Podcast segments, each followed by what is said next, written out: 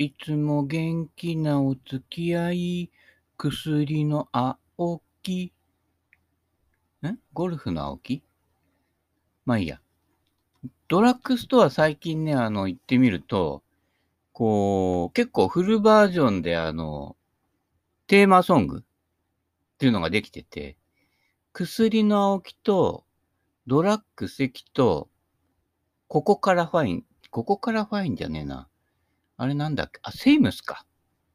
この3つはね、なかなか、えー、70年代から80年代のアイドル、あるいはポップス路線を走っていて、なかなかおすすめですね。えー、ずっと聴いてるとね、なかなかこう、感動的であったりもしますのでね、はい、ぜひ、えー、ドラッグストア行った時ね、あの、聞いてみてください。ウェルシアはダメだったね。あの、昔のね、あの、何あれ？童謡？なんかのね、あの、メロディーのパクパクリでしたけどね、えー、今やね、あの、世界的にもね、日本の70年代、80年代のシティ、シティポップスの、えー、流れがね、来てますからね。はい。えー、山下達郎のね、プラスチックラブとかから始まって、えー、松原美希の真夜中のドア。あれ？ドアだよね。うん。stay with me 真夜中のドアを叩きですね。えー、もちろん当時レコードを買いました。はい。えー、最近はなんだっけな。八神純子の黄昏のベイシティとかね。700万回ぐらい再生があってね。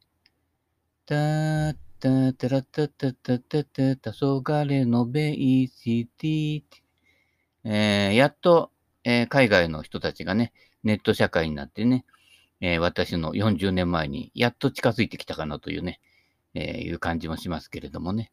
え、なかなか、やっぱクオリティがいいものは残るということですね。その時のアイドルを売り出せばいい的な、こう、短絡的なものは、こう、どんどん消えていってね。はい。やっぱ音楽性第一っていう、えー、ところが、やっぱり海外の人にもね、えー、伝わってくるんじゃないかなと。やっぱ本物がね、最後には生き残ってくるのでね、えー、ご時世で流行ってるもののね、8割9分ぐらいは消えていくものですのでね、その中で本物を見つけていくということがね、結構大事なんじゃないかなと。えー、あぶくで終わっちまうようなものはね、えー、捨てちゃえ捨てちゃえということで、捨てちゃえ捨てちゃえ広さちゃん。はい。えー、ちょっとお休みがね、ありましたけれどもね、えー、続きをいきたいと思いますね。はい。異なる意見への毛嫌い。はい。他人には別の意見を持つ権利がある。そうですね。えー、マスコミュニケーションが発達してね、えー、SNS 発達してね、結構個別な、えー、意見がね、自由に述べられるかと思ったら、意外とこのね、えー、結局、みんな相づち打ちたいのかね、同じ方に流れていくという傾向がね、えー、残念ながら多いですね。え、やっぱりあの、正解とかね、真理というよりかは、え、あなたと離れたくないのみたいなね、あなたと私で、あれ？なんかあったね。えー、お茶漬け食べたいみたいなのありましたけどね。長谷園みたいなね。えー、やっぱね、合図値を打ってもらいたいと。合図値打ってくれないと認められた感じがしないっていうのは根底にあるので、えー、自分がね、気に入ってる人がね、えー、いいなと思ったらいいなって言っちゃうんですね。はい。実際はよく知らないくせに、みたいな感じですからね。はい。そこでやっぱり、えー、孤独のグルメのすすめですね。ああ、これ美味しいわね、そうだわね、って言って盛り上がっちゃうんですね。はい、そんで飛沫感染するわけですけれども、心の中でね、孤独のグルメじゃないけど、ん？これはさては、みたいな感じのね、あの、ナレーション入るわけですよね。なかなかやるな、みたいな。あ、すいません。なんとか注文とか言ってね、また、よくあんだけ食えるね、みたいな感じですけれどもね。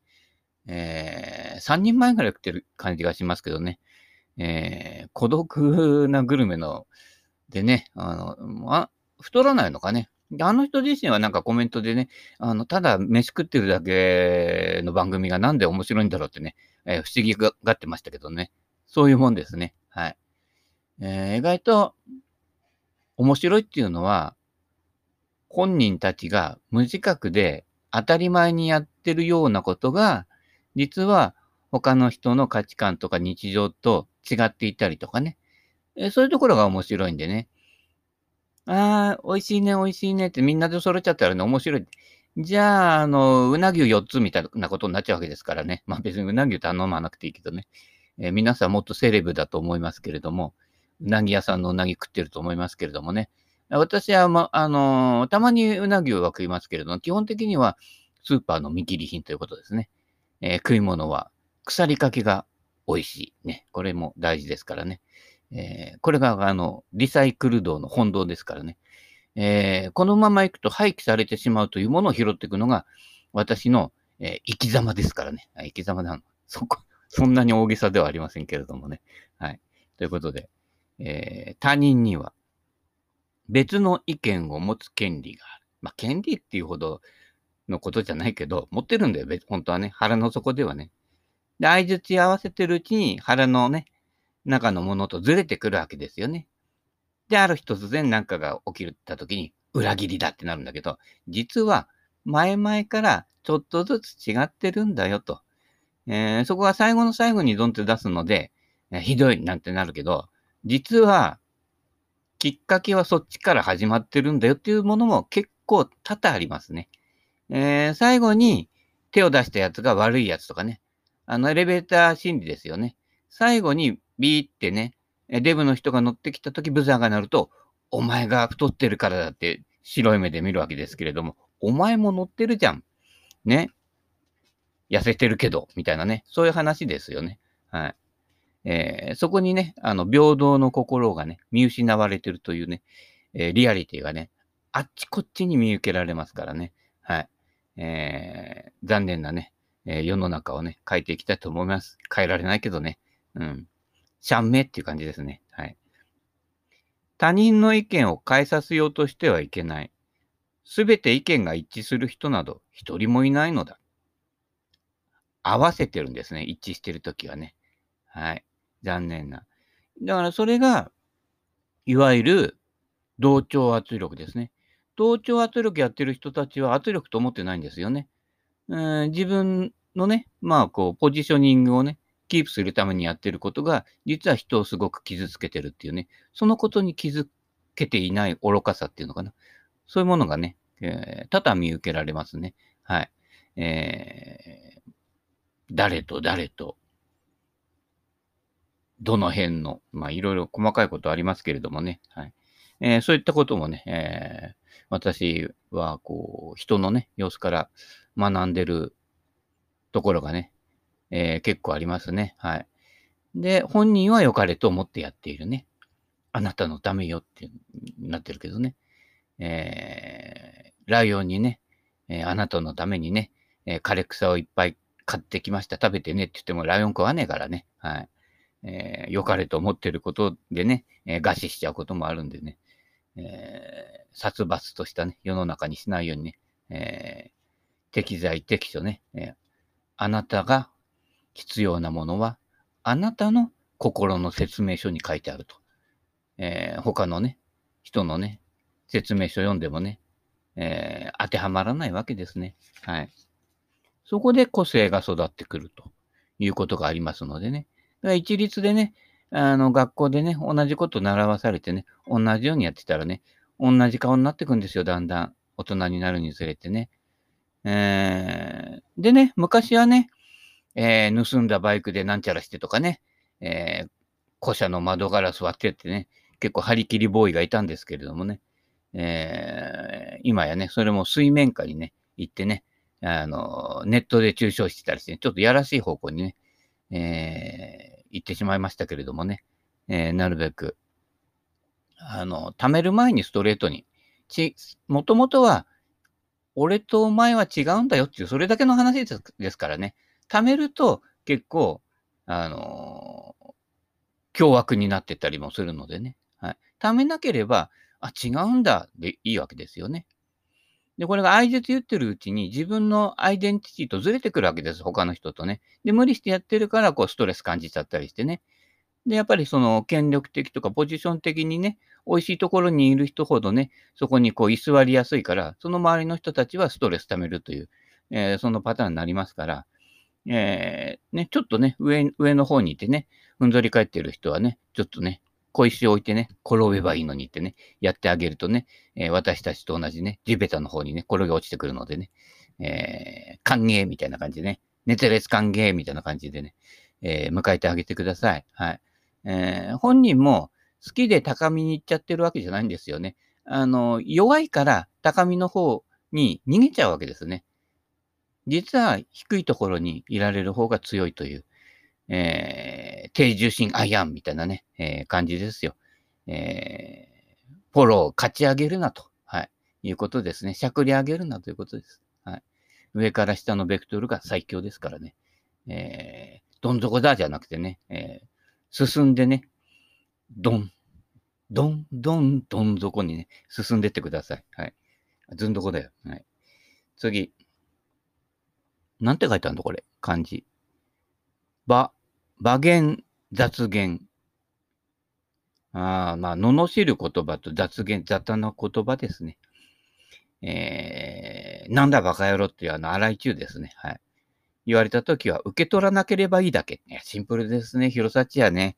まあ、それを言っちゃおしまいようだけど、かん、まあ、簡単に言えばそういうことですね。売り言葉に買い言葉ってやってるからね、そこで需要と供給関係を作っちゃってるわけです、自分でね。売られた喧嘩は買わねばならぬなんていう感じでね、猛烈当たろうどこへ行くみたいな感じですけれどね。えー、当たろうつまんないんだよね。デコパチのが面白い。うん。えー、あとはね、べしだべしとかね。えー、まあいいや、ちょっと流れがね、そっち行っちゃうと。えー、受け取らなければいいわけ。贈収賄ね。あれね、あのー、無理やり渡されたから断れなかったとか言ってね、無罪なんつってね、お前無罪かよ、みたいなね。もらうやつがいるからあげるんだよ。っていうことですよ。ああげる方からすれば。これ絶対受け取らねえなっていう人にはあげようとしないわけね。この人らはちょっと緩いから、あげれば忖度してくれるかな。ちょっとこう、いい方にね、えー、口聞いてくれるかなってね、あの、政治の世界じゃなくてもいるでしょ。やたらね、こう、気さくに話しかけてって仲良くなりたがるやつね。あ、それはもう誰と誰って言えるけどね。あれちょっとやらしいよね。はい。ざっくばらんな感じで行くんだけれどもね。あのー、その裏にはね、いやらしさがね、秘められてるというね。で、そういう人に限って孤独なんですよ、やっぱり。えー、そういうふうに、自分はこう、恵まれたいと。ひいきされたいとか。はい。孤独になりたくないっていう気持ちが、えー、そういう風になって、えー、必要以上にね、くっつきたがるんですけれども、実は自分の孤独と向き合えていないので、あなたを、あなたと私がね、別っていうことがわからないので、もちろんその別っていうことがわからない人は相手を大切にすることもできないし、実は自分のこともよく知らないので、どっちも大事にできないんですね。だから、仲良くしてくるからって言って、はいはいって乗っていくと、えー、どこぞかに連れてかれちゃうわけですね。結局はその、あの、相手を独占したいとか、私のためにあなたがいるんだよっていうところの動機づけがあって、私が寂しいから一緒にいてねっていう動機づけになるので、最後はストーカーになっておしまいっていうパターンになりますから、だからストーカーになる人とかね、まあ詐欺師もそうだけど、自分がそうなっていくプロセスは何故にっていうところね、一回ね、あの、小石につまずいてね、えー、考えた、考えるね、機会ができるとね、そこから運命、ね、人生のね、運命の流れがね、変わっていったりします。はい。で、需要と供給に安易に応えてくれるような人は、結局似た者同士で安易なんです。はい。えー、そこでくっついちゃうっていうことは、本来出会うべき人とは出会え出会えないということですね。だから、こうね、くっついたり別れたり繰り返す人ってね、そのパターンを繰り返してるでしょ？途中でお互いに不満が出てきちゃうっていうのは、そういうことですね。私の欲望を叶えるためにあなたに近づくからです。お互いね。まあ、それを簡単に言えば打算的っていうことですけど、本人のところでは気持ちと思ってるわけですね。はい。このズレが、えー、結構大きいということですね。はい。わかりますか？えー、だからいろんなことね、受け取らなければいい。えっ、とね、俺の場合結構受け取るね。で、受け取っておいて、えー、その人を憑依させる。憑依ルースですね。えー、逆憑依ですね。えー、その人になってみると、そその人の居所が分かりやすくなってくるとね。まあ、憑依されてそのまま乗り移られちゃうと、えー、ミイラ取りがミイラになるっていうことですけれども、一旦こう、深く味わってみる。例えば、えー、自分がそういう言葉を発するときは自分はどういう心持ちになっているかっていうのを追体験してみると、あ、こいつかわいそうだな、みたいな感じになってくるわけですよね。うん。だそうでない人はほら、ガーって言われたらガーって返しちゃうでしょでも誰と誰と誰って言えるけどね。それは浅はかですよね。そうじゃなくて、そいつがそういう風にやってくるっていう心持ちはどこにあるんだろうってことですね。え出来事から行くとダメですね。あの、裁判で解決しようなんてね。結局ね、裁判で解決しても内容は納得いってないんですよ。うん。どっちが勝ったとかそういう話じゃないからね。その人その人の居場所っていうことが結局ね、また繰り返すんですよ。そういう人は同じことをね。えー、だからもう、裁判、裁判、裁判ばっかりやってる人ってさ、いるよね。えー、そういうのなんとかやっていうのかな。うん、まあいいや。えー、ね、昔、えー、知ってた人もそういう人いましてね。えー、そうするとね、周りの評判が悪くなるということでね、えー、誰も近寄らなくなると。で、ますます孤独になると。で、孤独になるとますます歪んでいくというね、負の連鎖に入るのでね、でそうなる前にね、はい。何でも解決、卵。卵知ってる？じゃなかったら、あの、ズバッと三条、ズバッと解決ね。解決ズバッね。あのね、水木一郎のズバッあ、ズバッとは水木一郎じゃなかったっけ？魔人がゼーあのね、最後のね、叫び声なかなかいいですよね。はい。えー、受け取らなければ、そのものは相手のもの。そうなんですね。はい。えー、そこで考えるのは、あ、俺はお前みたいに行動しない人間でよかったなっていうことですよ。はい。そこで戦って喧嘩してたら似た者同士になるわけですね。あ、そんなことをするような、お前じゃなくてよかったなっていうことですよね。もう生類憐れみの例を発しちゃうぐらいですけれどもね。はい。まあでも怒るときは怒ってもいいんですよ。違くねみたいな感じでね。うん。違くねじゃなくて違うんですよね。だ違うから違和感感じるわけですけど、戦うと同じものになっていくっていうね。えー、そういう傾向がありますね。はい。で、そこを逆にもう逆手にとってね、あえて乗り移ってみると。はい。えー、ただし、えー、自分に来たものを他の人に向けないと。えー、八つ当たりしないってことですね。はい。まあ、なかなかね、そこまで行くには、こう、自分のところにね、こう、安心感というかね、あの、私は私でいいんだっていうものがね、こう見えてこないとなかなかね、あの、やられたからね、やり返そうとしても相手強いからね、じゃあ弱いものにってね、えー、そうすると虐待の連鎖が始まるっていうことでね、えー、その辺のね、えー、極論しちゃえば、生きてるね、人生の意味なんか、その、負の連鎖を止めることができれば、ほぼほぼね、あの、三途の川は渡れます。他のことはどうでもいいんです。はい。あの、気がつかないでこう進んでっているその負の連鎖とか、えー、集団心理とか、えー、自分の思惑通りに動かそうとか、そういう気持ちがある人は、あの、脱衣バーに身ぐるみ剥がされて、川流されて、え地獄の一丁目行くわけですけれども、え、そうなってくるとね、え、大変でね、今までね、え、田んぼのお地蔵さんだって優しい顔していたね、地蔵丼がね、え変身って言ってね、あの閻魔大王に変わっていくわけですけれどもね、昔あったね、あの、大魔神ですね。大魔神って言っても、あの、佐々木じゃないよ、野球のね。うん。あれじゃなくてね、大魔神激動みたいな感じのね、えー、やつですよ。急に変わる、あの、牛久大仏、実はあの牛久大仏っていうのはあの大魔神でね、あの雷が当たるとね、あの顔面のところからね、バリバリバリと割れてね、あの大魔神の顔が出てきてね、のっしのっしと歩いてね、えー、たまにね、霞ヶ浦でね、行水してますけどね、夜は寝てるらしいですよ、横になってね。さすがに立ち仕事はね、疲れるって言ってました。あれね、雷が鳴ってる時ね、あの脇通って恐ろしいよ。